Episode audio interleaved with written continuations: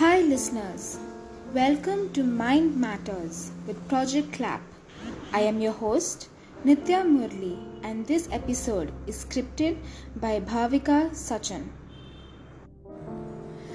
Let's talk about the sundry lenses on mental health.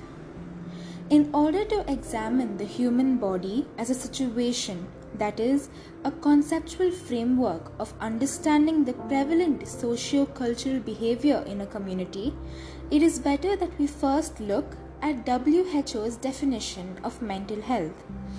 WHO defines mental health as a state of well being in which an individual realizes his abilities, can cope with normal stresses, work productively, and make a contribution to the community. It aims at promoting mental health beyond the portals of mere absence of mental disorders or disabilities. In other words, WHO indeed regards mental health from a human rights perspective. For your understanding, giving mental health a human rights perspective means to broaden its base in political, economic and development issues of education, employment, refugees, health, etc., as well as to bring to notice the question of justice that is associated with it. Framing it as a right to health, right to bodily integrity, and right to be free from torture sums up the way we should look at the idea of mental health.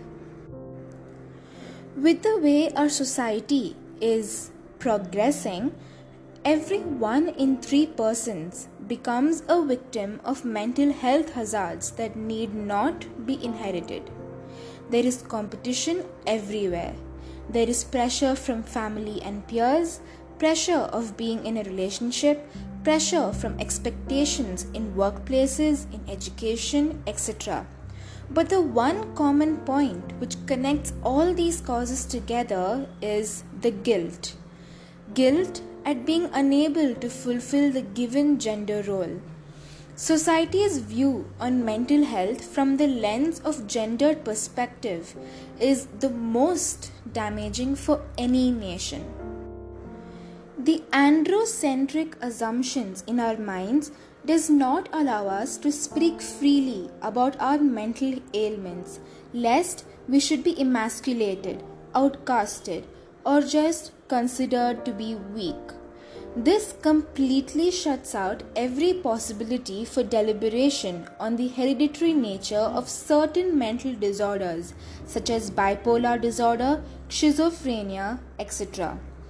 Although it is true that a person inheriting the genes develops susceptibility to them, the disorder still remains dormant until triggered. Anything from childhood, traumatizing experiences such as accidents, sexual assaults, parental neglect may leave a deep wound in our subconscious minds, which can trigger it at any point in life while experiencing similar situations.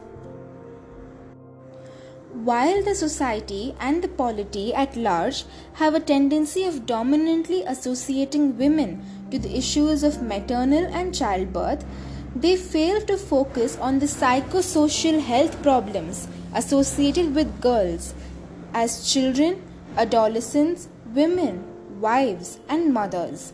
The sudden onset of puberty, rapidly changing levels of hormones during pregnancy, and in the postpartum period increase women's likelihood of developing mental illnesses. Girls who get married at an early age and who are being exposed to intimate partner violence and abuse by greedy in laws are more likely to fall prey to mental health hazards. In case of sterility or failure of conceiving a male child, women develop major depressive disorder or hypersensitivity for fear of rejection in society. It appears that being born a female is in itself a serious mental health hazard, let alone one being born as differently abled, deformed, or as a transgender. For the overprotective mothers of these children, Worrying and thinking too much are the problems most often reported, about 31%, which mark an increase in cases of depression and anxiety in women. Illiterate women living in acute poverty and debased areas working in exploitative conditions to support their families, facing the tantrums of their alcoholic husbands, at times even getting beaten or raped, are more prone to mental as well as physical health issues such as HIV and STDs.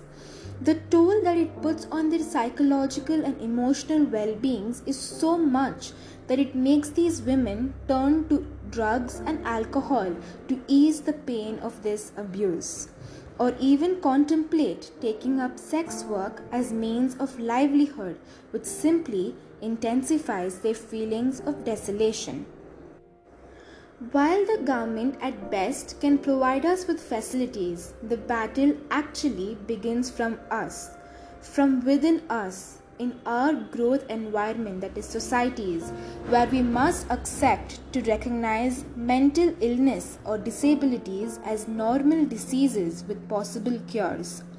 I would suggest going to life coaches, psychiatrists, and even NLP practitioners, that is, neuro linguistic programming practitioners, for proper medication and treatment in order to overcome these mental health issues. One of the many things that you would find these life coaches will usually suggest is self love and self care as the best remedy.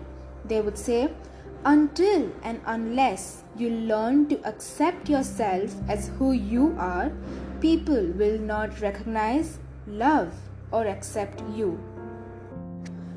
But all this just in theories.